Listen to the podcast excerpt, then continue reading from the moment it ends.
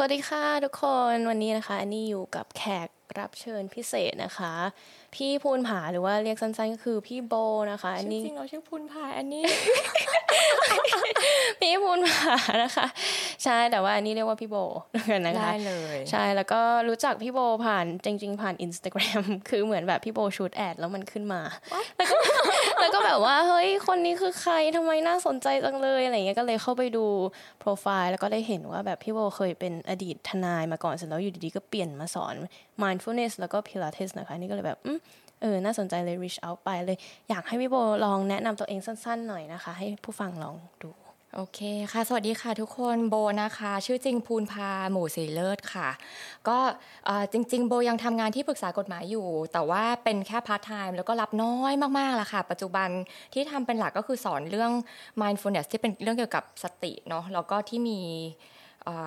แล้วก็เหมือนเล่าผ่าน มุมมองของเรื่องความฉลาดทางอารมณ์ แล้วก็สอนพิลาทิสด้วย ฉะนั้นก็คือเป็นการแบบฉีกแนวมาก ๆ ก็คือมาสอนมาสอนเรื่องความคิดจิตใจมาสอนเรื่องการขยับร่างกายเป็นหลักค่ะอืมอันเนี้ยคือสิ่งที่น่าสนใจมากก็คือแบบเฮ้ยทำไมงานมันแบบ take a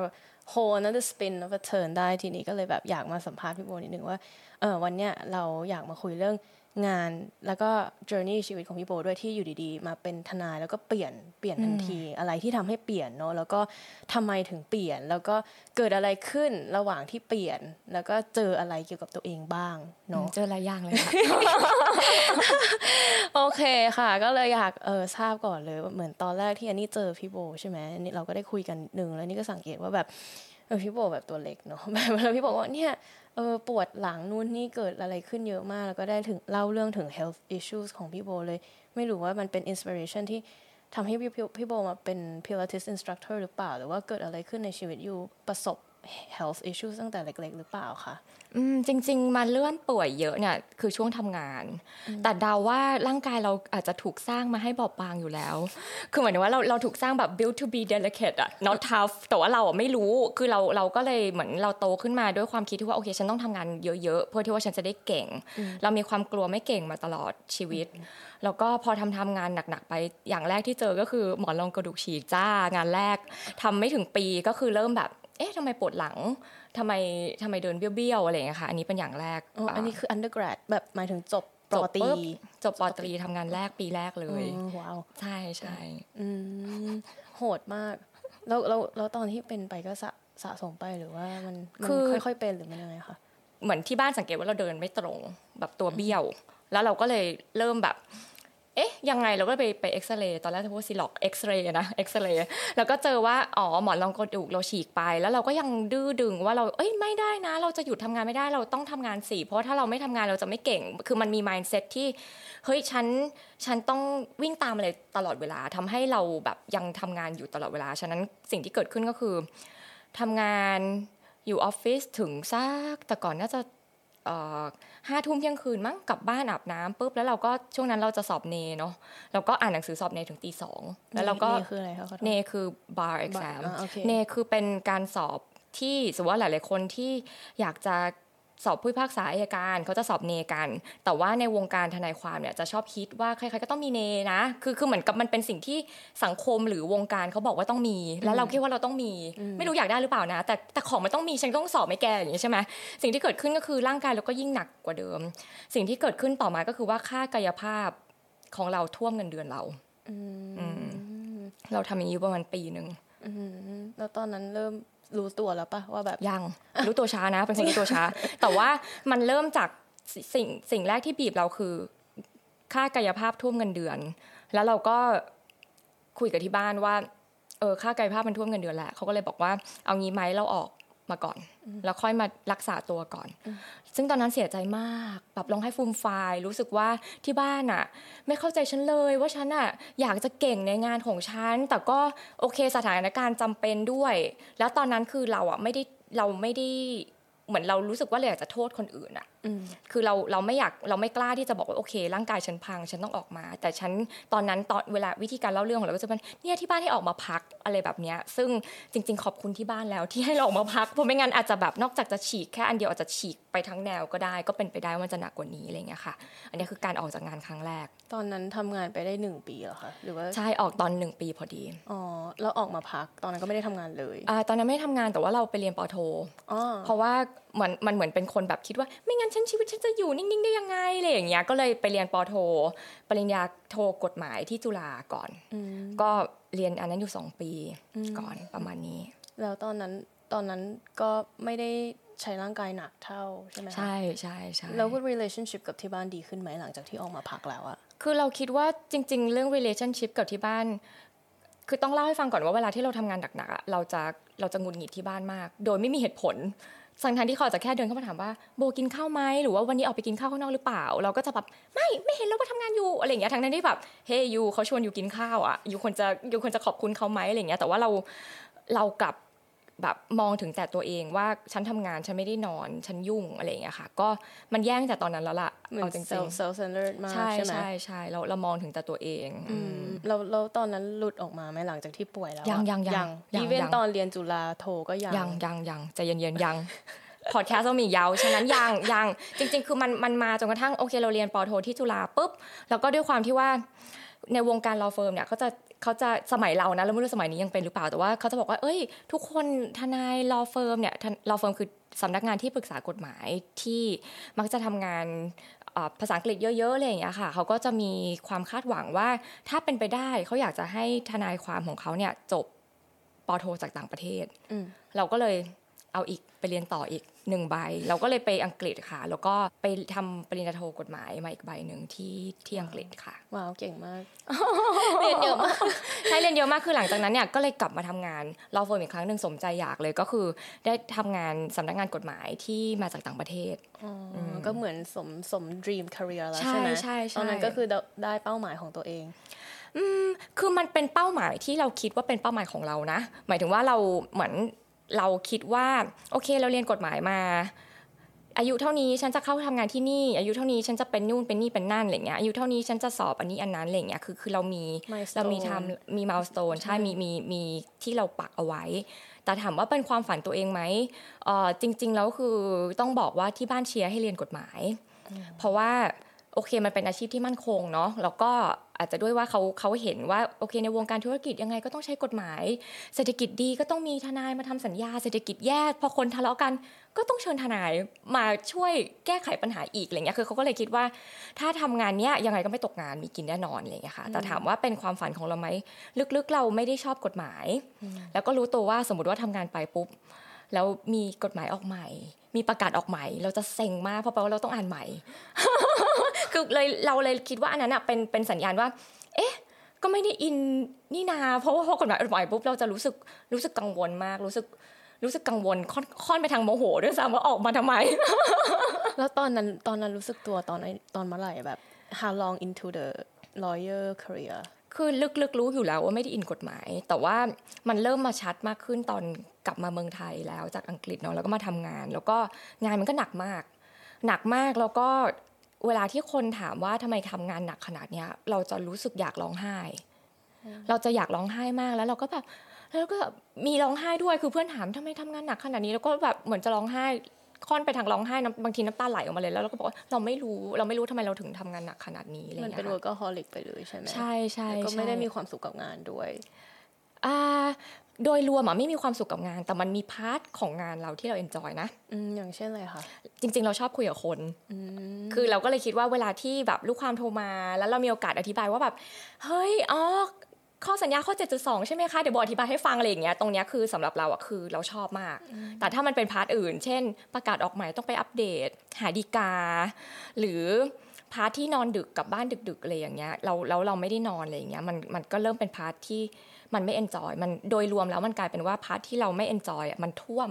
part ที่เรา enjoy เนาะแล้วตอนที่เราได้ realization นั้นนะเราได้ถามตัวเองปะว่าเราเฮ้ยกูทำต่อไปทำไมวะอืม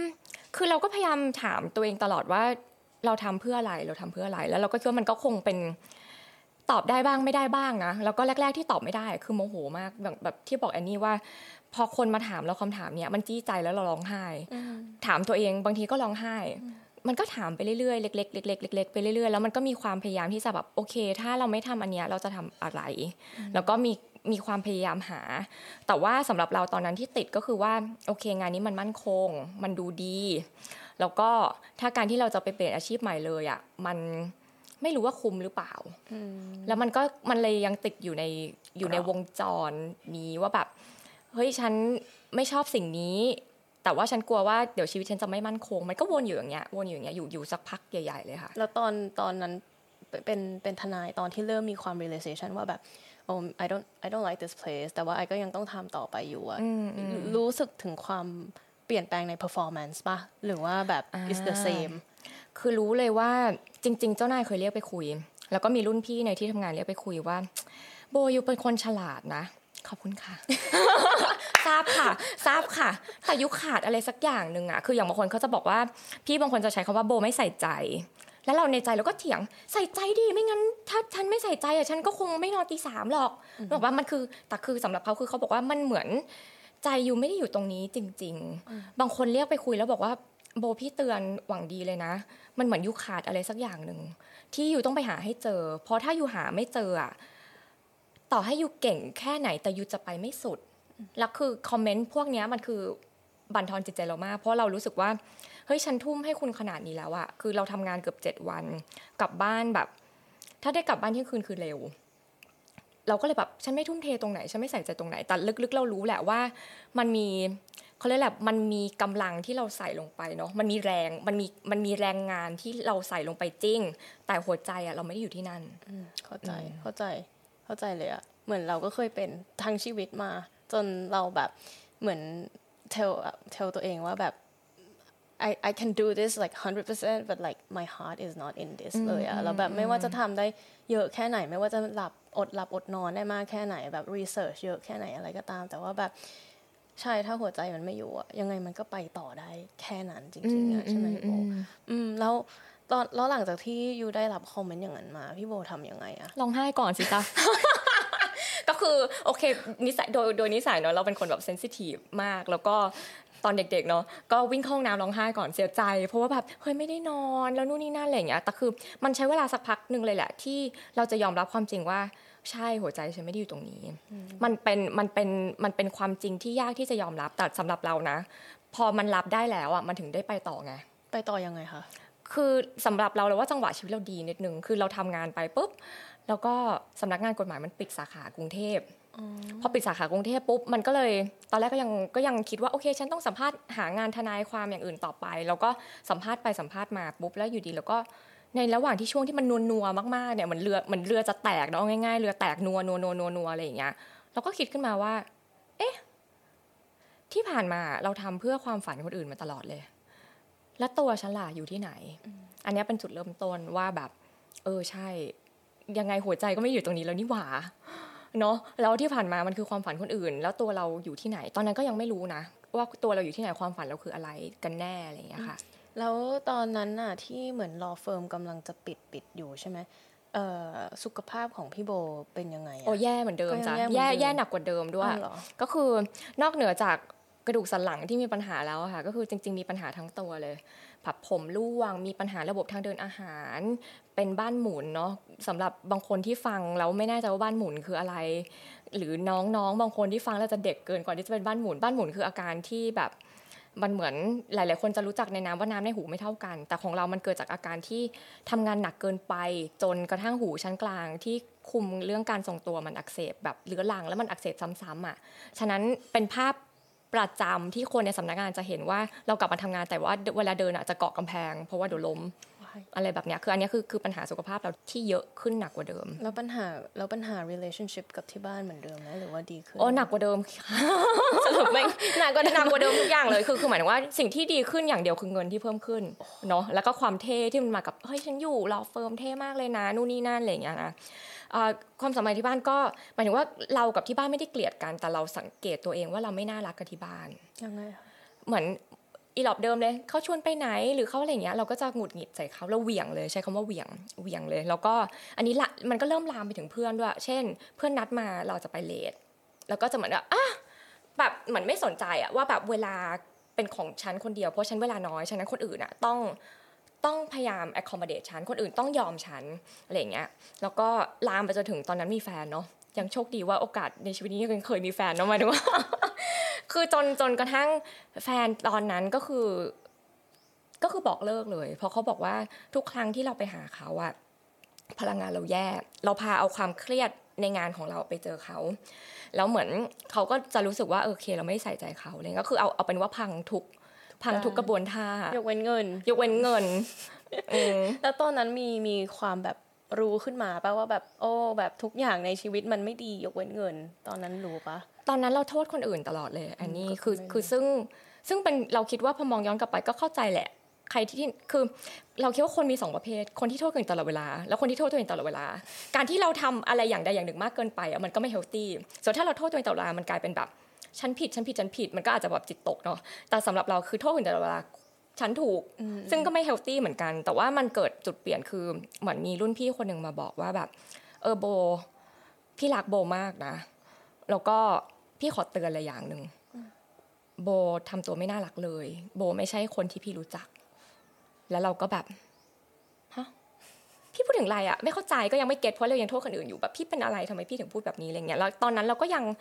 ยังจำได้คำตอบที่เราให้เขาก็พี่ก็หนูงานหนักแบบนี้ไงพี่แบบหนูจะแฮปปี้หนูจะน่ารักกับคนอื่นไหวได้ยังไงอะไรหาเหเงี้ยตุผล ใช่เราพยายามหาเหตุผลเพื่อเพื่อมาปกป้องตัวเองเนาะแต่ว่าแต่พอเราแต่พอคุยเสร็จปุ๊บอะท้ายที่สุดเราก็ไปคิด แล้วก็ยอมรับคือผ่านการคิดสละตะอยู่สักพักหนึ่งแล้วก็ยอมรับได้ว่า เออ ก็เราจริง ๆ นั่นแหละที่ที่ทำตัวไม่น่ารักจริงๆอะไรอย่างเงี้ยค่ะแต่แล้วก็อืมนั่ตนอนแหละตอนนั้นน่ะก็แบบอยากรู้ว่า เออเพื่อนที่คบอยู่อะไรเงี้ยเขาก็ react กับเรา the same way คือเขาไม่ได้ทำให้เรารู้สึกว่าแบบกูมีปัญหาใช่ไหมหรือว่าเขาอาจจะทำแล้วเรามองไม่เห็น หรือเราแบบเราไม่ได้ reflect on that เลย เพราะว่าเรา too แบบ self absorb อะอืมคือจริง ๆ ถือว่าโชคดีมากที่เพื่อนไม่แบน คือเพื่อนก็ยังคบเราอยู่ แล้วก็เพื่อนหลาย ๆ คนที่ที่ยังอยู่กับเราตอนนั้น ก็หลาย ๆ คนก็ยังอยู่กับเราในตอนนี้ คือไม่ไม่มีใครพูดว่าเราทำตัวไม่น่ารัก แต่จะแค่พูดออกมาว่าเออจากงานไหม่โบ แกดูไม่ไหวแล้วอะไรอย่างเงี้ยค่ะ คือคือโบว่าโบโชคดีตรงที่ว่าเขามาในแง่ค่อนข้างจะเป็นในแง่ความปรารถนาดีมากกว่า มีแค่รุ่นพี่คนนั้นแหละที่เขาพูดตรงที่สุดละว่าแบบเธอทำตัวไม่น่ารักด้วยนะ นอกจากนอกจากชีวิตร่างกายต่างๆ ใด ๆ ของยูจะพังแล้วอะเธอยังทำตัวไม่น่ารักด้วยอะไรอย่างเงี้ยค่ะแล้วอย่างนี้คือ of of course เหมือนตอนนั้นเหมือนพี่แค่ไม่ไม่มีความสุขกับสิ่งที่พี่ทำอยู่ แล้วมันก็กระทบกับแต่บ้านเพื่อน energy ตัวเอง ที่ตัวเอง present ออกมาอย่างไง ใช่ไหมใช่แต่ใช่ตอนนั้นเหมือน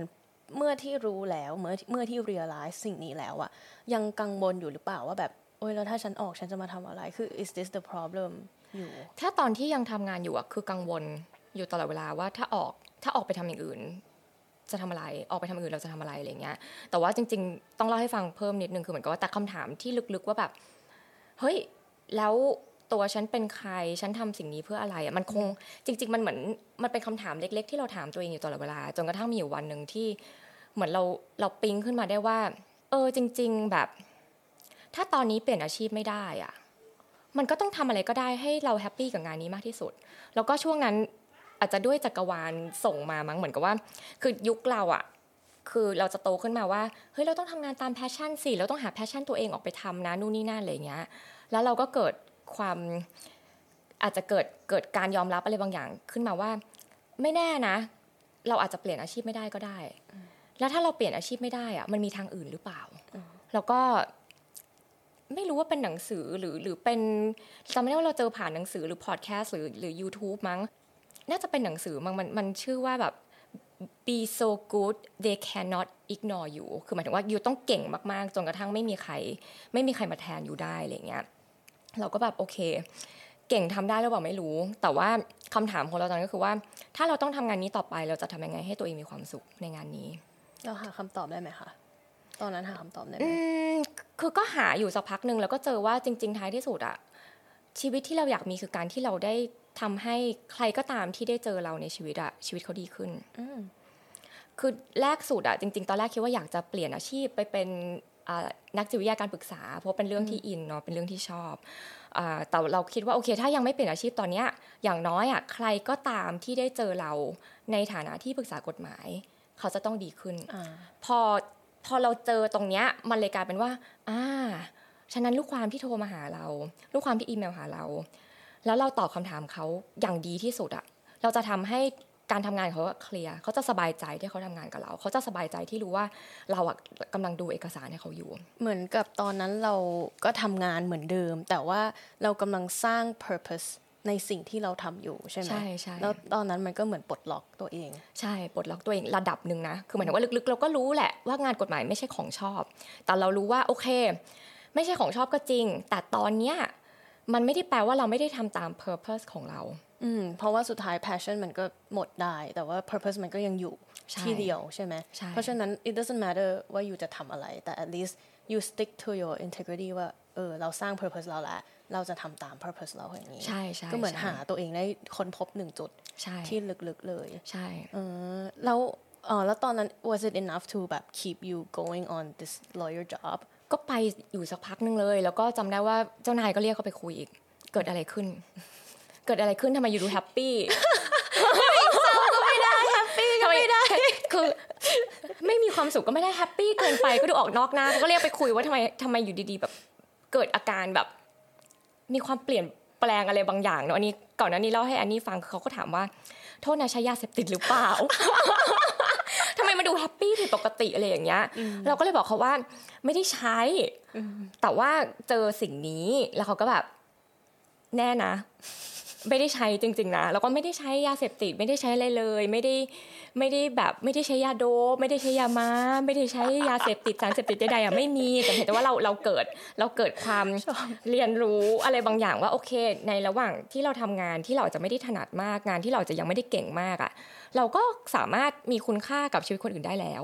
เราไม่จำเป็นจะต้องเปลี่ยนอาชีพอ่านั่นแหละก็คือไม่ได้เปลี่ยนข้างนอกแต่เปลี่ยนข้างใน ใช่ จุดเริ่มต้นตรงนั้นเลยใช่ใช่ไหมใช่อ๋อแล้วแล้วเราไงต่อเราทำไปได้สักพัก แล้วเฟิร์มมันปิด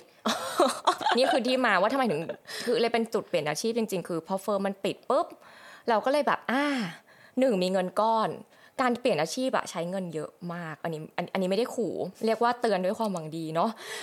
จริงค่ะเรื่องก็แบบแล้วคือพอเราได้พอจากพอ firm มันปิดเราได้เงินก้อนเนาะด้วยความที่ว่าเขาต้องเชิญออกมันให้แพ็กเกจเชิญออกเนาะมันเลยทำให้เราแบบกึ่งๆมีความมั่นใจระดับหนึ่งว่าโอเค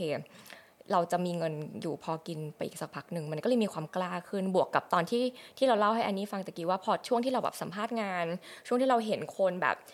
เหมือนมีความดิ้นรนในการเปลี่ยนงานหาที่ใหม่ ไปอะไรเงี้ยเราก็ที่เราเกิดมันก็เกิดคำถามที่สองขึ้นมาว่า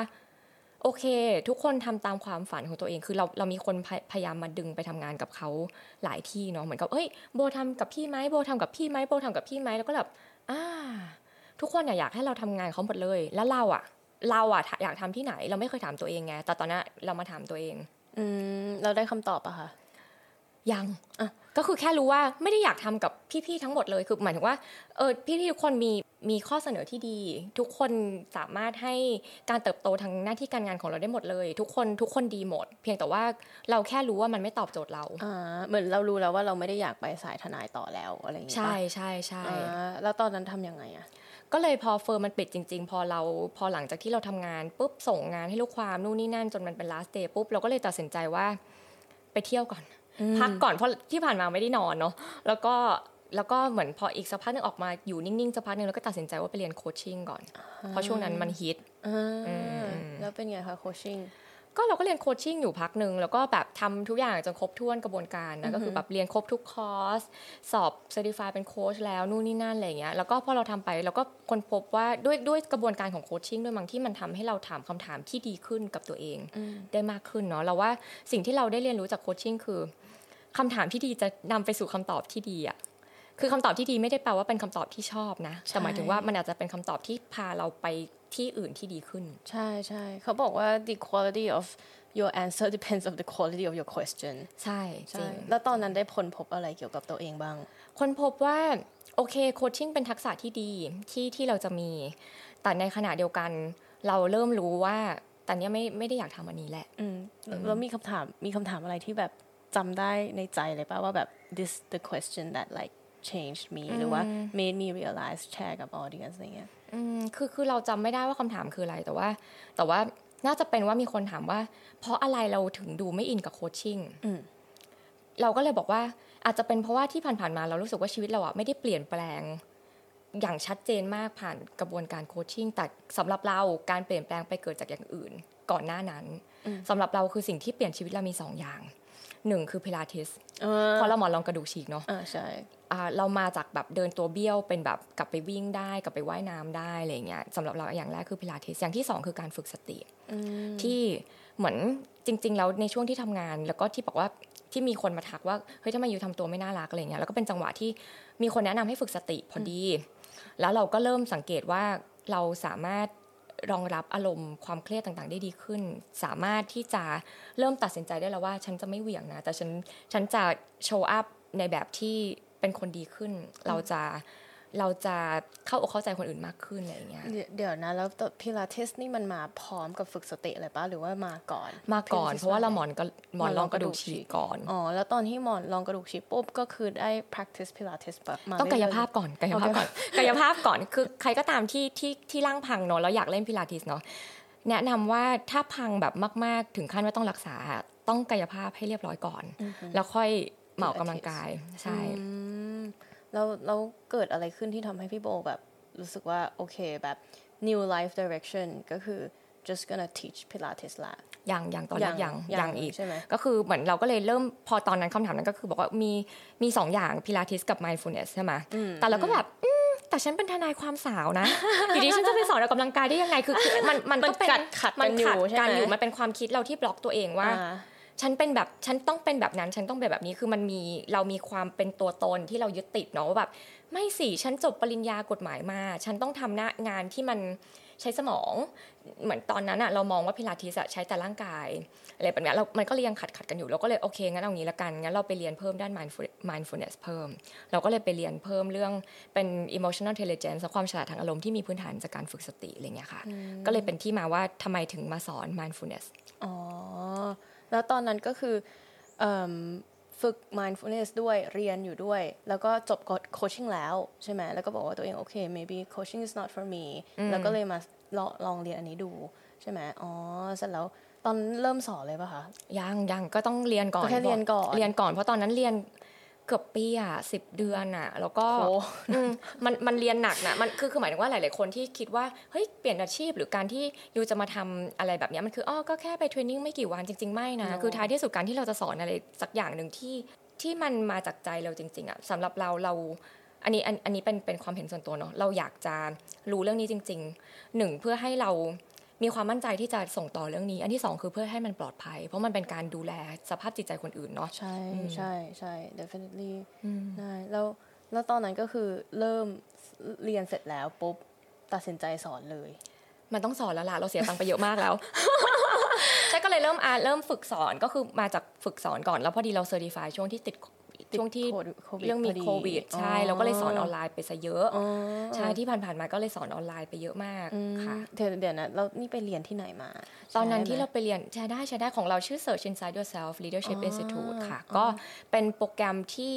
เกิดขึ้นพัฒนาขึ้นที่ Google อ๋อแล้วตอนนี้พี่บอกว่ายังสอนอยู่ ยังสใช่อไหนมอันนี้อยู่ใช่ตอนรุ่นเราบินไปเรียนที่โปรตุเกสว้าวใช่แล้วก็กลับมาเมืองไทยเพื่อที่จะเหมือนเหมือนไปโปรตุเกสตอนต้นกับตอนจบ แต่ระหว่างทางเนี่ยก็คือเรียนออนไลน์ แล้วก็แล้วก็มีการส่ง assignment ออนไลน์ มีกลุ่มมิ팅ออนไลน์อะไรอย่างเงี้ยค่ะ ไปอีกอะไรเงี้ยประมาณนี้อ๋อ แล้วช่วงนั้นก็คือแบบ just invest in learning อย่างเดียวเลย ไม่ได้คิดเลยว่า อ๋อ ฉันต้องหาเงินอะไรอย่ายังงงี้ยังไหมหาเงินอยู่ ยังใช่ยังหาเงินอยู่อ่ายังทำก็ยังทำอะไรทำงานอยู่กฎหมายพาร์ทไทม์อยู่ เพื่อให้มันแบบ เพื่อให้มันยังมีเงินหมุนเนาะอืมเข้าใจอืมก็เหมือนมี cash flow ไปเรื่อยใช่ๆใช่ไหมใช่ไม่งั้นใช่ก็คงแดกแกลบเราถึงจุดไหนที่มาคิดว่า โอเค ฉันจะสอนพิลาทิสอะแบบมันโอเคมาจุดนั้นได้ยังไงมันมาจุดนั้นได้ยังไงใช่ไหมเออพิลาทิสเนี่ยเกิดจากว่าจริงๆเนี่ย ก็ยังป่วยอย่างต่อเนื่อง ความความเขาเรียกอะไรมหันตภัยทางสุขภาพก็ยังมาอย่างต่อเนื่องแล้วก็จริง ๆประมาณ 2 ปีที่แล้วก็ก็ชักป่วยเป็นโรคชัก แล้วก็ชักเราคิดว่าเป็นหนึ่งในครั้งที่น่าจะน่าจะมีความใกล้ใกล้ตายประมาณหนึ่งคือจริง ๆ มันไม่ได้มันไม่ได้แค่ครั้งนี้หรอกจริง ๆ ทุกครั้งที่เราป่วยเป็นบ้านหมุนก็คือหลาย ๆ ครั้งคือเข้าเข้าแผนกฉุกเฉิน เพราะว่ามันคือแบบ หมดสติไปอะไรเงี้ยแต่ชักเนี่ยก็คือหมดสติอีกเช่นกัน แล้วก็เข้า ER ไป แล้วก็มีกระบวนก็รักษาอยู่พักหนึ่งแล้วก็เดินไม่ค่อยคล่องอยู่พักหนึ่งแล้วก็มันก็เป็นจังหวะในชีวิตที่เราคิดว่า อืมจริง ๆ ชีวิตโคตรไม่แน่นอน ใช่ใช่ฉันใช้คำว่าโคตรออกพอดแคสต์ใช่ไหมได้ได้คือชีวิตโคตรไม่แน่นอนเลยแล้วจริง ๆ มีอะไรอีกไหมที่เราอยากทำอะไรอย่างเงี้ยแล้วก็แล้วก็จริง ๆ ลึกๆอะเราจะถามตัวเองไปตลอดว่าเอ๊ะฉันสอนพิลาทิสสอนได้ไหม แล้วทุกครั้งที่เราไปเรียนพิลาทิสแล้วเจอ instructor ใหม่ๆ เราจะถามเขาว่า คุณคิดว่าอย่างอย่าง I อะเป็น instructor ได้ปะแล้วทุกคนจะบอกได้ได้เป็นได้เป็นได้ทุกคนจะบอกเป็นได้แบบนู่นนี่นั่นอะไรเงี้ย เราก็เลยลึกๆ เราคิดว่ามันเป็นความความอยากความอยากลึกๆและความสนใจข้างในลึกๆในใจเราว่าสำหรับเราอะการบริหารร่างกายแบบเนี้ยเปลี่ยนชีวิตเราเพราะมันมันทำให้แกนกลางลำตัวแข็งแรง มันคือการที่เราค่อยๆ ขยับกระดูกสันหลังทีละข้อให้ให้กระดูกสันหลังเรามี สามารถขยับได้ใน full range จริงๆสำหรับเรามันเปลี่ยนชีวิตเราเรารู้สึกว่าเฮ้ยเราอยากเราอยากเอาอันเนี้ยให้คนอื่นเราเหมือนแบบสโลแกนเราคือใช้ชอบบอกต่อเนาะแต่ไม่ได้รีวิวของนะคะคือหมายถึงว่าหมายถึงว่าเราใช้สิ่งเนี้ยเราชอบจริง ๆ เราศึกษาแล้วเราอยากอยากบอกต่อ เราก็เลยเหมือนแล้วจำได้ว่าวันนั้นอะมาโรงพยาบาลสมิติเวชมา check up อะไรสักอย่างหนึ่งแล้วก็รู้ว่ามี training center ของพิลาทิส instructor อยู่ฝั่งตรงข้าม เราก็เลยแบบอืมเดินข้ามถนนไปดูแล้วกัน แล้วเขาวันนั้นจำได้เลยวันนั้นวันศุกร์เราก็บอกว่าอ่ามีกำลังจะเปิดค่ะวันจันทร์เอาไหมอืมบอกราคาอึ้งไปนิดนึงเฮ้ยแพงเว้ยเอาอีกแล้วทุกอย่างที่ฉันเรียนแพงหมดเลย แล้วเสร็จแล้วเราก็แบบคิดคิดคิดคิดอยู่พักหนึ่งแล้วก็เราก็แบบยังไงดีนะยังไงดีนะแล้วก็ แม่ก็บอกว่าเธอรออะไรอยู่ อืมแม่ก็ดัน แม่ก็ดันแล้วแม่ก็บอกว่า เอาจริงป้าไม่รู้จะตายเมื่อไหร่ เรียนไปเถอะ เหมือนอันนี้แม่พูดเพราะว่าแบบเจอพี่โบป่วยบ่อยมากหรือว่าด้วยแล้วคือเราคิดว่าจริง ๆ ท้ายที่สุดอะต่อให้คนข้างนอกพูดยังไงอะถ้ามันไม่ตรงกับใจเราเราก็ไม่ทำอยู่ดีทำถูกปะใช่แต่จริงๆในแปลว่าในใจเราลึกๆเราก็คิดว่าอยากอยู่แล้วเอออยากหนึ่งอยากอยู่แล้ว อันที่สองคือ เริ่มเข้าใจมากขึ้นว่าชีวิตสั้นมาก จนกระทั่งไม่รู้จะรออะไรอีกแล้ว ในสิ่งที่เราอยากจะทำแล้วอีกอย่างหนึ่งคือ ตอนที่ไปเรียนพิลาทิส instructor คือ บางจังหวะขาซ้ายยังสั่นอยู่เลยนะ ขาซ้ายเป็นข้างที่เราชักนะเออคือเราเราสำหรับเราคือมันเป็นแบบ ไม่รู้จะรออะไรแล้วอะเออเออไปเลยดีกว่า เออ ก็เลยคนส่วนใหญ่ก็จะแบบว่าเฮ้ยขาซ้ายฉันชักอยู่ฉันจะไปเรียนทำไมอืมอะไรอย่างเงี้อืยมแต่พี่โบถึงจุดที่แบบกูไม่รู้จะเสียอะไรแล้ว มันไม่มีจะเสียแล้วนอกจากตังค์ไม่มีเยอะตอนนั้นไม่มีปัญหาทำงานมาเยอะแล้ว คือถามว่าพอคืออย่างนี้ต้องเล่าให้ฟังก่อนว่าพอไม่ได้ทำงานประจำอะเงินมันลดลงอยู่แล้วอยู่แล้วอยู่แล้วเงินมันลดลงอยู่แล้ว แล้วก็แล้วก็ไอ้ค่าเรียนทั้งหมดทั้งมวลทั้งสิ้นเนี่ยมันก็คือเราก็คิดว่าเอางี้ละกัน การที่เราเรียนอะไรเพิ่มมันคือการ invest ในตัวในตัวเอเองงใช่ก็เลยแบบอะโอเค ก็ไปเรียนเลยละกันก็เลยเมสเซจไปบอกเขาเลยว่า เรียนค่ะเจอกันวันจันทร์นะคะ อืมอ่าอ่าแล้วทีนี้ก็คือเหมือน kind of like new life chapter started แล้วรวมทั้ง Pilates แล้วก็ your emotional intelligence teaching Mindfulness ด้วยใช่ไหมด้วยใช่ใช่ mindfulness teaching ด้วย แล้วตอนนั้นได้เจอแบบได้เจออุปสรรคอะไรใหม่ๆไหมอ๋อเยอะมากเยอะมากเล่าให้ฟังเลยสำหรับคนที่คิดว่าทำงานประจำมันนู่นนี่นั่น ว่ามันยากแล้วอะทำงานประทำงานอิสระที่เป็นของตัวเองอะมันก็จะมี ความยากของมันอีกแบบหนึ่งคือเรื่องความไม่แน่นอนของลูกค้าความไม่แน่นอนของตังค์เนาะอันที่สองคือพอพออยู่ทำงานเองอะแบบที่มันไม่มีออฟฟิศที่มันไม่มีเจ้านายอะแปลว่าอยู่ต้องมีแรงดันแรงผลักดันในตัวเอง และวินัยตลอดเวลา ซึ่งฉันไม่มีคือที่ผ่านมาคือมาจากแบบเจ้านายตามโบโบงานไปไหนโบงานอยู่ไหนอะไรอย่างงี้ใช่ปะแล้วพอมันต้องมาแบบเหมือนจัดบริหารจัดการตัวเองอ่า เหมือนขับเคลื่อนตัวเองแบบ self motivate ตลอดเวลาสำหรับเราก็เป็นเรื่องยากเหมือนกันอ่าอันถัดมาก็คือว่าสำหรับเรานะพองานบางอย่างที่มันใหม่มากๆอะอย่างเรื่องฝึกสติในแบบที่เป็น emotional intelligence อะเมืองไทยไม่ไม่ไม่คุ้นเก็ตเพราะว่าอ้าวฝึกสติไปวัดสิเออใช่ แล้วแรก ๆ คือเพื่อนถามว่าโบโบจะบวชชีเหรอ บวชชีเป็นกล้วยไหมฉันฉันยังฉันยังอยู่ฉันยังอยู่ฉันแค่สอนเรื่องฝึกสติ เพื่อพัฒนาความฉลาดทางอารมณ์คือเหมือนกับว่าเราเล่าเรื่องนี้เพื่อให้คนเข้าใจว่ามันเอามาใช้ในชีวิตประจำวันได้เลยได้อย่างไร คือหมายถึงว่าถ้าคนบอกว่าไม่อะฉันไม่ได้อยากนิพพาน ฉันไม่ได้ ฉันไม่ใช่คน spiritual สมมตินะ ฉันเป็นคนบาป ฉันไม่เข้าวัดอย่างเงี้ย แต่ว่าท้ายที่สุดเนี่ยการที่เราฝึกจิตใจแบบเนี้ยมันก็เป็นประโยชน์ อันเนี้ยคือคือคือคือแนวทางที่เราสอนเนาะมันก็เกิดอาการว่าพอมันเป็นเรื่องใหม่มากๆอย่างเงี้ยขายยาก แม้กระทั่งพิลาทิสเองที่แบบเราอาจจะถ้าคนในเมืองอาจจะเริ่มเห็นว่าพิลาทิสสตูดิโอมันผุดขึ้นมาเยอะ แต่จริง ๆ แล้วคนก็จะแบบโบโบต่างไงกับโยคะหรือว่าตอนนี้ยังเป็นอยู่ยังเป็นอยู่จริงเหรอเพื่อนเราบางคนยังถามเลยโบโบ ถ้าอยากเล่นโยคะ เราทำไงหรอเออเออแกฉันสอนพิลาทิสบอกว่าคือคือหมายถึงว่าแล้วเขาก็อ้าวก็เหมือนกันไม่ใช่หรอเราว่าเออมันมันไม่เหมือนกันเออคือหมายถึงว่า โอเคแน่นอนว่ามันไม่มีในโลกนี้ไม่มีอะไรใหม่ มันก็จะมีจุดคล้ายแหละ แต่มันไม่เหมือนกันมันเป็นคนละอย่างใช่มันคนละอย่างคนไม่เข้าใจเรื่องที่เราทำแต่เราเราก็เราก็ get through it by just like keep explaining keep แบบเหมือนใจเย็นไปด้วยแล้วก็เหมือนก็เป็นเป็น just live aligning to like your purpose in the first place ใช่ไหมว่าแบบโอเค ใครจะเข้ามาใน space เราที่เราทำงาน มันเขาก็ต้องกลับไปที่ได้ชีวิตที่ดีขึ้นต่อไปเรื่อย ๆ อย่างนี้ใช่ไหมแล้วตอนนี้แบบเข้าใจอะไรตัวเองมากขึ้นหลังจากที่เจออุปสรรคอะไรหลาย ๆ อย่าง ที่พี่โบเล่าให้ฟังหลังจากที่เริ่มงานใหม่อะอืมคือสำหรับเราคือ เราคงไม่กล้าพูดเต็มปากว่าโอเคเราแบบมั่นคงแล้วในงานอาชีพใหม่ของเราอะไรเงี้ยสิ่งที่เราได้เรียนรู้ก็คือว่า ไม่ว่าเราจะอยู่ตรงไหนชีวิตมีอุปสรรคและความทุกข์เสมอ เพียงแต่ว่าไม่ได้พูดให้ท้อแท้นะแต่หมายถึงว่ามันมีอยู่แล้ว เพียงแต่ว่าคำถามก็คือว่า เราจะอยู่กับจุดตรงนั้นยังไงให้มีความสุข อย่างแรกคือถ้าสมมติเรารู้ว่าเราอยู่เรามาตรงนี้เพื่ออะไรอะ่ะ ไม่ว่าเราจะทำงานอะไร ไม่ว่าเราอยู่จะในบริบทไหน เราสามารถปฏิบัติตัวให้มันสอดคล้องกับเพอร์เพสของเราได้เสมอ สมมตินะยกตัวอย่างเช่น ต่อให้เราไม่ทำงานเราเป็นเราสามารถเป็นลูกที่ดี เราสามารถเป็นพี่น้องที่ดีได้ คือเราสามารถจะทำให้ทุกครั้งที่ครอบครัวเราเจอเรา เราอยากจะให้เขามีความรู้สึกดีๆกลับไป อย่างเงี้ยคือทำได้เลยไม่ได้จำเป็นว่าอ๋อฟังพอดแคสต์วันนี้แล้วแบบอ๋อแปลว่าฉันต้องไปลาออกอย่านะ อย่าลาออก ฟังอีกครั้ง อย่าลาออกนะ อันนี้คือสิ่งที่เรียนรู้คือโอเค มันไม่ได้จำเป็นจะต้องเปลี่ยนอาชีพแต่ว่าเราสามารถหนึ่งทำตามเพอร์เพสได้เลย มีความสุขได้เลย แต่เราต้องรู้จักเพอร์เพสเราก่อนใช่ไหมใช่แล้วสำหรับพี่โบอะไอ้ purpose ตัวนั้นที่พี่บอกว่าเออ whoever come into my life will get a better life ออกไป อันนั้นอะอันนั้นยูพี่บอกหาเจอได้ยังไง เพราะว่า I find that sometimes it's not that easy นะอ๋อไม่ง่ายไม่ง่ายมันไม่ง่ายนะ แล้ว you arrive ตรงถึงตรงนั้นได้ยังไงอะคะสำหรับเราเราว่ามันมาหลายเดือนมากๆ คือมันคือมันเป็นคำถามที่ถามตัวเองซ้ำๆซ้ำๆซ้ำๆอะไรเงี้ย มันคือการคุยกับตัวเอง เรารู้ป่าว่าอะไรที่บล็อกให้อยู่ไม่ได้เจอคำตอบนั้นเร็วกว่านี้ สำหรับเราหลายอย่างมากเลย อาจจะด้วยแบบ งานที่ทำมันเป็นงานที่ดีอยู่แล้วมันมั่นคงอ่าเหตุผลเออเป็นเป็นโซเชียลเหตุผล ใช่เหตุผลที่มาจากคนภายนอก แล้วก็อาจจะเป็นความกลัวของตัวเองด้วย ที่การไปทำอะไรใหม่ ๆ มันไม่ง่าย กลัวล้มเหลวปะใช่กลัวล้มเหลวกลัวมากทุกวันนี้ก็ยังใช่กลัวไม่เก่ง กลัวว่าไหนๆก็ทำแล้วก็ต้องทำต่อไปสิอะไรอย่างเงี้ยแล้วก็กลัวว่าการที่เปลี่ยนอาชีพแบบแปลว่าเรายอมแพ้อ๋ออั นนี้กลัวกลัวที่สุดกลัวกลัวคนจะมา กลัวคนจะมาหาว่าอ๋อที่โบเปลี่ยนอาชีพแบบเพราะโบทำไม่เก่ง คนนี้ใครวะ ไม่รู้เลย คือทุกวันนี้ก็คือพอมานั่งคิด เราก็เลยค้นพบว่าจริง ๆ ใครจะพูดอะไรเกี่ยวกับเราก็ได้ใช่มันก็อาจจะมีคนในในวงการกฎหมายที่คิดว่าอ๋อโบแบบ มันไม่ค่อยเก่งหรอกมันก็คงออกไป แต่สำหรับเรา มันมันใช้เวลานานมากกว่าเราจะยอมรับได้ว่า เออ คนมันก็จะพูดอะไรต่างๆ นานาเกี่ยวกับตัวเองเกี่ยวกับเราอยู่แล้ว ใช่ ไม่ว่าเราจะอยู่หรือไม่อยู่ ไม่ว่าเราจะอยู่หรือไม่อยู่ หรือแม้ว่าเราจะทำดีแค่ไหนก็ตาม ใช่ แล้วการที่เรายอมรับตรงนั้นได้สำหรับเราคือมันก็มันก็ปลดปล่อยมาก ใช่ เหมือนเหมือนกับแบบว่าสำหรับคนที่ยังค่อนข้างจะตกเป็นเหยื่อของการวิจารณ์หรือว่าเอ่อ opinion ของคนอื่นอยู่อะพี่โมคิดว่าคนคนนั้นเหมือนเขาอาจจะ อาจจะ reflect on personal experience พี่บอกก็ได้นะ ว่าแบบตอนนั้นอาจจะเราอาจจะรู้สึกว่าแบบเราอะยังมี social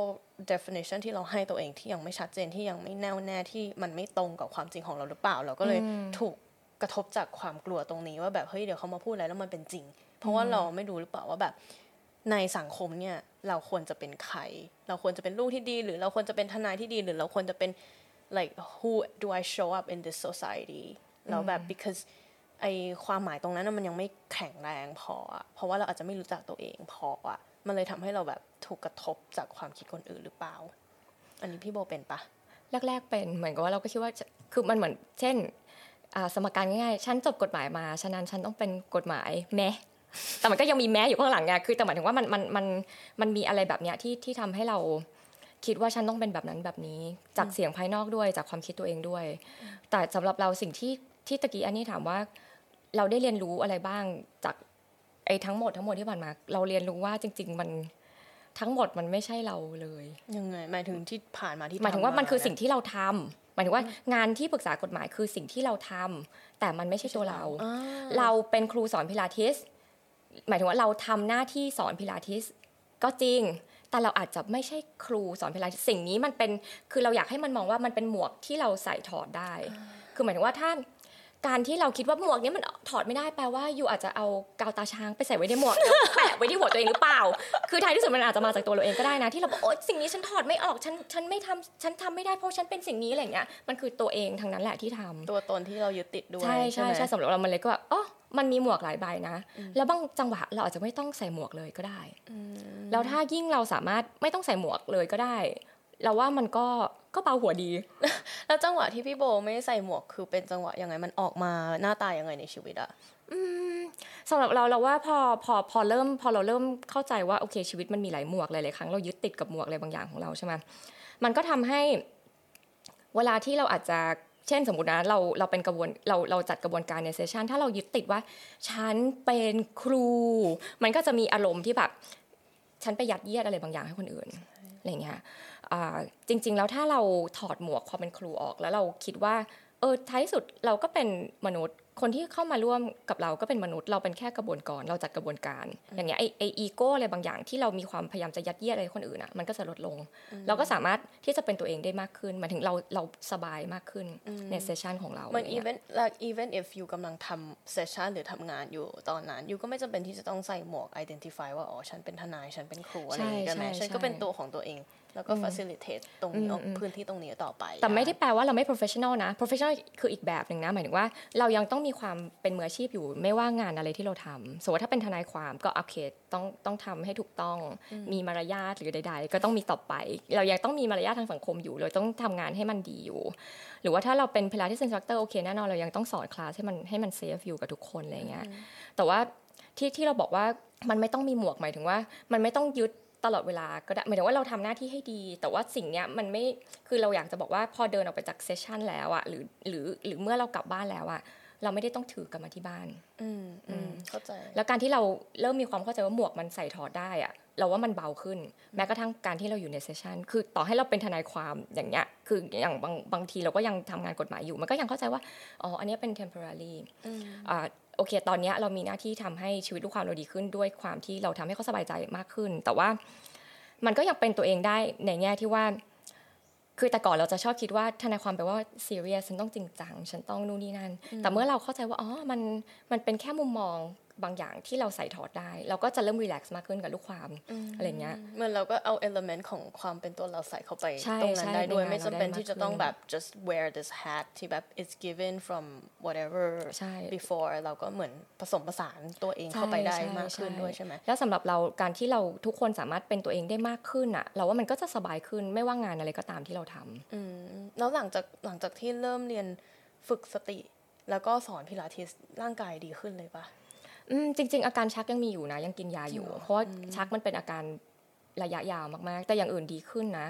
แต่ก็ต้องยอมรับว่าอย่างที่เราบอกเราแบบ born to be delicate not tough ไงก็แน่นอนว่าเราก็ยังต้องดูแลร่างกายเราดีมากๆอยู่ด้วยความที่ว่า เราว่ามันทำให้เราเข้าใจข้อจำกัดของร่างกายตัวเองทำให้เข้าใจว่า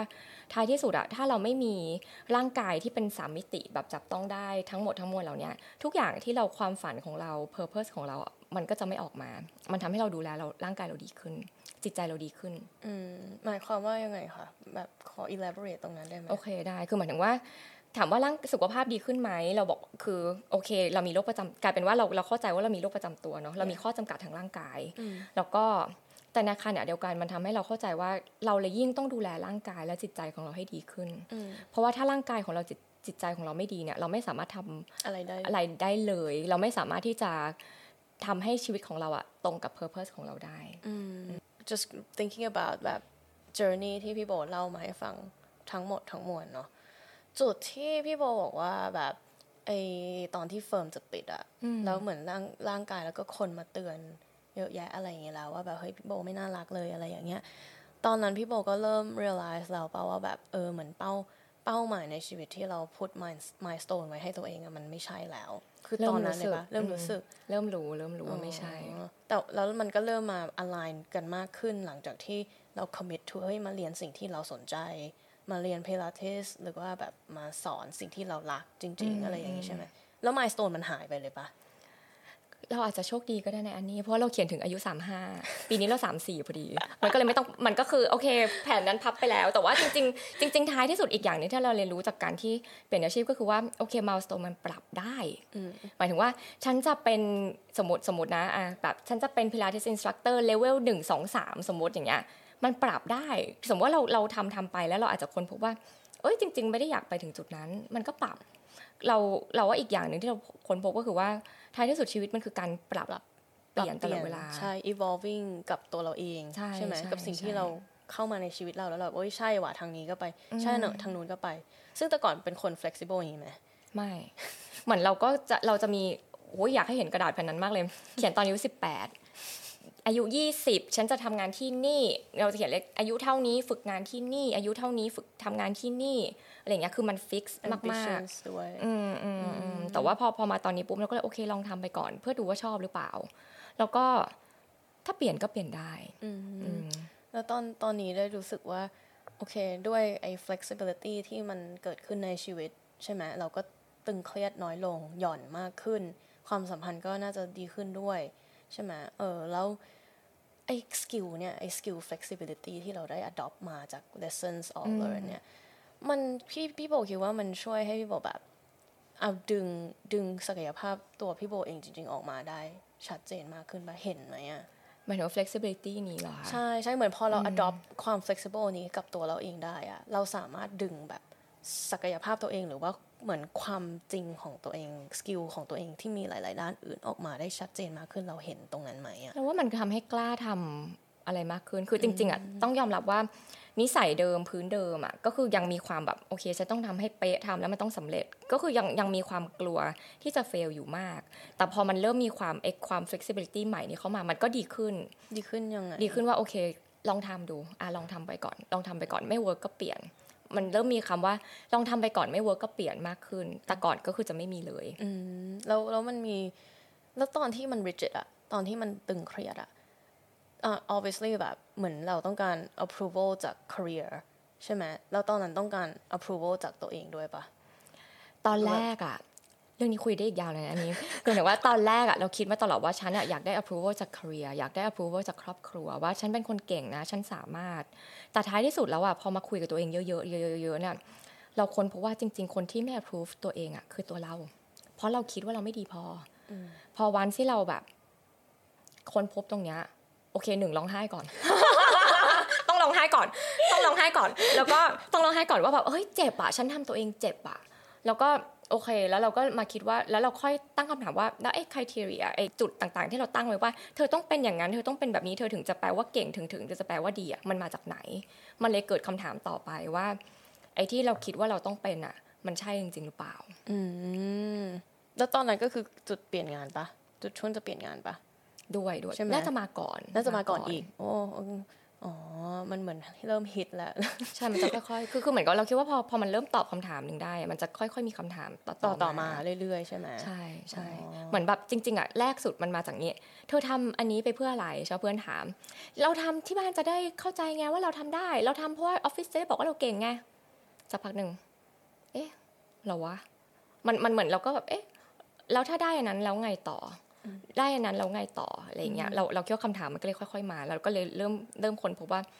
ต่อให้ที่บ้านตอนตอนนั้นเลยคนพบว่าต่อให้ที่บ้านต่อให้ที่ทำงานยอมรับเรามากน้อยมากขนาดไหนอะเราก็ยังไม่ยอมรับตัวเองอยู่ดี เรายังเล่นเกมกับตัวเองอยู่ที่เราจะวิ่งตามอะไรก็ไม่รู้อะที่ที่ที่ที่มันไม่มีที่สิ้นสุด เราเลยไม่พอใจกับตัวเองสักทีอะไรเงี้ยอ่าแล้วตอนนั้นตอนนั้นสิ่งที่ต้องยอมรับคืออะไร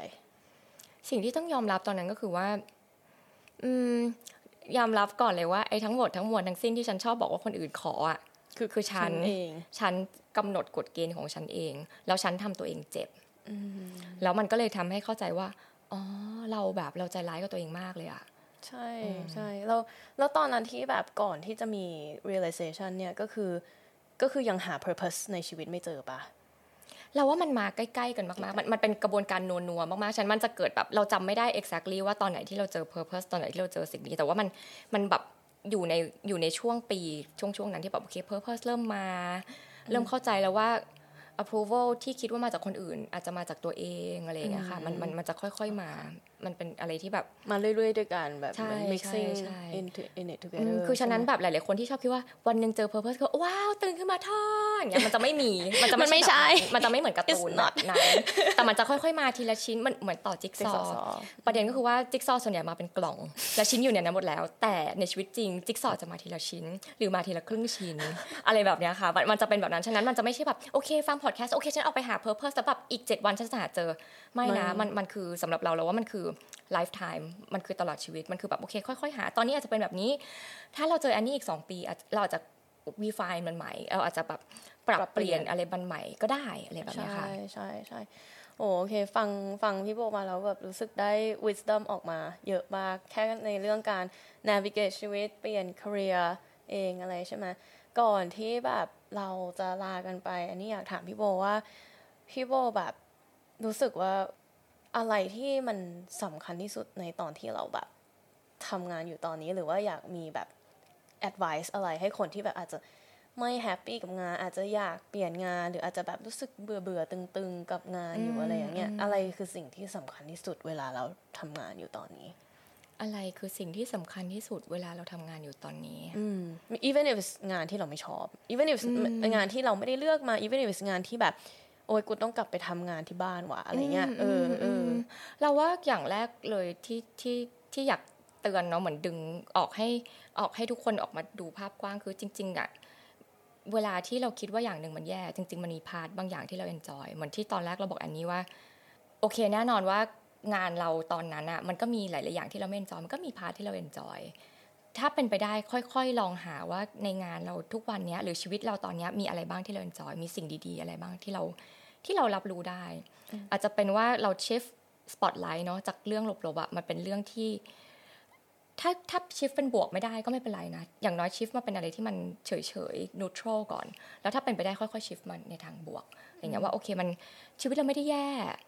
ซะทีเดียวหรอกชีวิตมันไม่ใช่ขาวกับดำแต่มันคือเทาที่มีหลายๆเฉดมากๆอะไรเงี้ยสำหรับเราคือเวลาที่อ่า ทำงานเรารู้สึกว่าโอ้ suffer จังอะไรเงี้ยเราก็จะแบบดูว่าโอเค จริง ๆ ในนี้มันก็มีพาร์ทที่เราชอบนะอะไรเงี้ยลองค่อย ๆ หาดู หาความสุขในความ suffer ใช่ไหมใช่ไหมแล้วหาก็ความสุขในรู้ทุกๆวัน เราก็จะรู้จักตัวเองมากขึ้นว่าอ๋อจริงๆแบบ it's not the job but it's the action ที่ทำให้เรามีความสุขแล้วเรา apply action นี้ในพื้นที่อื่นในชีวิตได้ยังไง อะไรอย่างนี้ใช่ไหมเราจะได้ไม่ต้องแบบอยู่ติดกับแค่สิ่งนี้สิ่งเดียวเท่านั้นใช่ใช่คือต่อให้แบบ อีกอย่างหนึ่งคือโอเคเราอยู่ที่ทำอยู่กันที่ทำงานเยอะเราทำงานการทำงานเป็นส่วนใหญ่ของชีวิตเราเนาะแต่ท้ายที่สุดเราชีวิตเรามีด้านอื่นอีกเยอะมาก ถ้าสมมติว่าแบบโอเคสมมติว่าถ้าที่ติกิบอกว่าโอเคลองหา part ในงานที่เราไม่ชอบ หาแล้วหาไม่เจอแม่ทำยังไงดี ใช่ไหมก็ไปหาอย่างอื่นในชีวิตเราที่ที่เป็นเรื่องดีๆสำหรับเราคือ สำหรับเราคือครอบครัวยังไงก็เป็นเรื่องดีๆในชีวิตเรา ต่อให้แบบแต่ก่อนฉันเหวี่ยงเขาก็ตาม แล้วเขาก็ยังอดทนอยู่ทุกวันนี้ไม่ดีตรงไหนนอกปะคือคือแบบอันนี้คือเรื่องดีๆในชีวิตเราที่ที่แบบโอเคเราหันกลับไปหาได้หรือเพื่อน หรือหมาหรือแมว หรือถ้าสมมติว่ามันไม่ใช่สิ่งใหญ่ ๆ ขนาดนั้นก็จริงๆทุกทุกวันจริงๆมันมีเรื่องดีๆในชีวิตเราเสมอ เราคิดว่าน่าจะเป็นน่าจะเป็นเรื่อง gratitude มั้งที่ที่ที่เราคิดว่า gratitude ไม่ได้มา gratitude หรือความขอบคุณไม่ได้มาเมื่อชีวิตเราดี แต่เราต้องหั practice มันทุกๆวัน เพื่อในวันที่ไม่ดีอะเราก็ยังไม่ลืมไงอืมใช่โอ้โห สวยมากค่ะขอบคุณค่ะพี่แซ่บค่ะโอเคอย่างนี้วันนี้ก็ขอแบบลาไปแค่นี้ก่อนนะคะพี่โบขอบคุณมากที่มาแชร์ขอบคุณมากๆมาแชร์อะไรที่แบบเหมือนกันมี value มากๆ อันนี้แบบเรียนรู้เยอะมากในบทสนทนานี้ของเราเหมือนกันนะคะเอิ่มขอบคุณทุกคนที่ฟังกับพวกเราจนถึงตอนนี้นะคะ ถ้าเกิดมีคอมเมนต์อะไร feedback อะไร หรือว่าความคิดเห็นอะไรก็ leave comment in in in the comment section ได้เลยค่ะ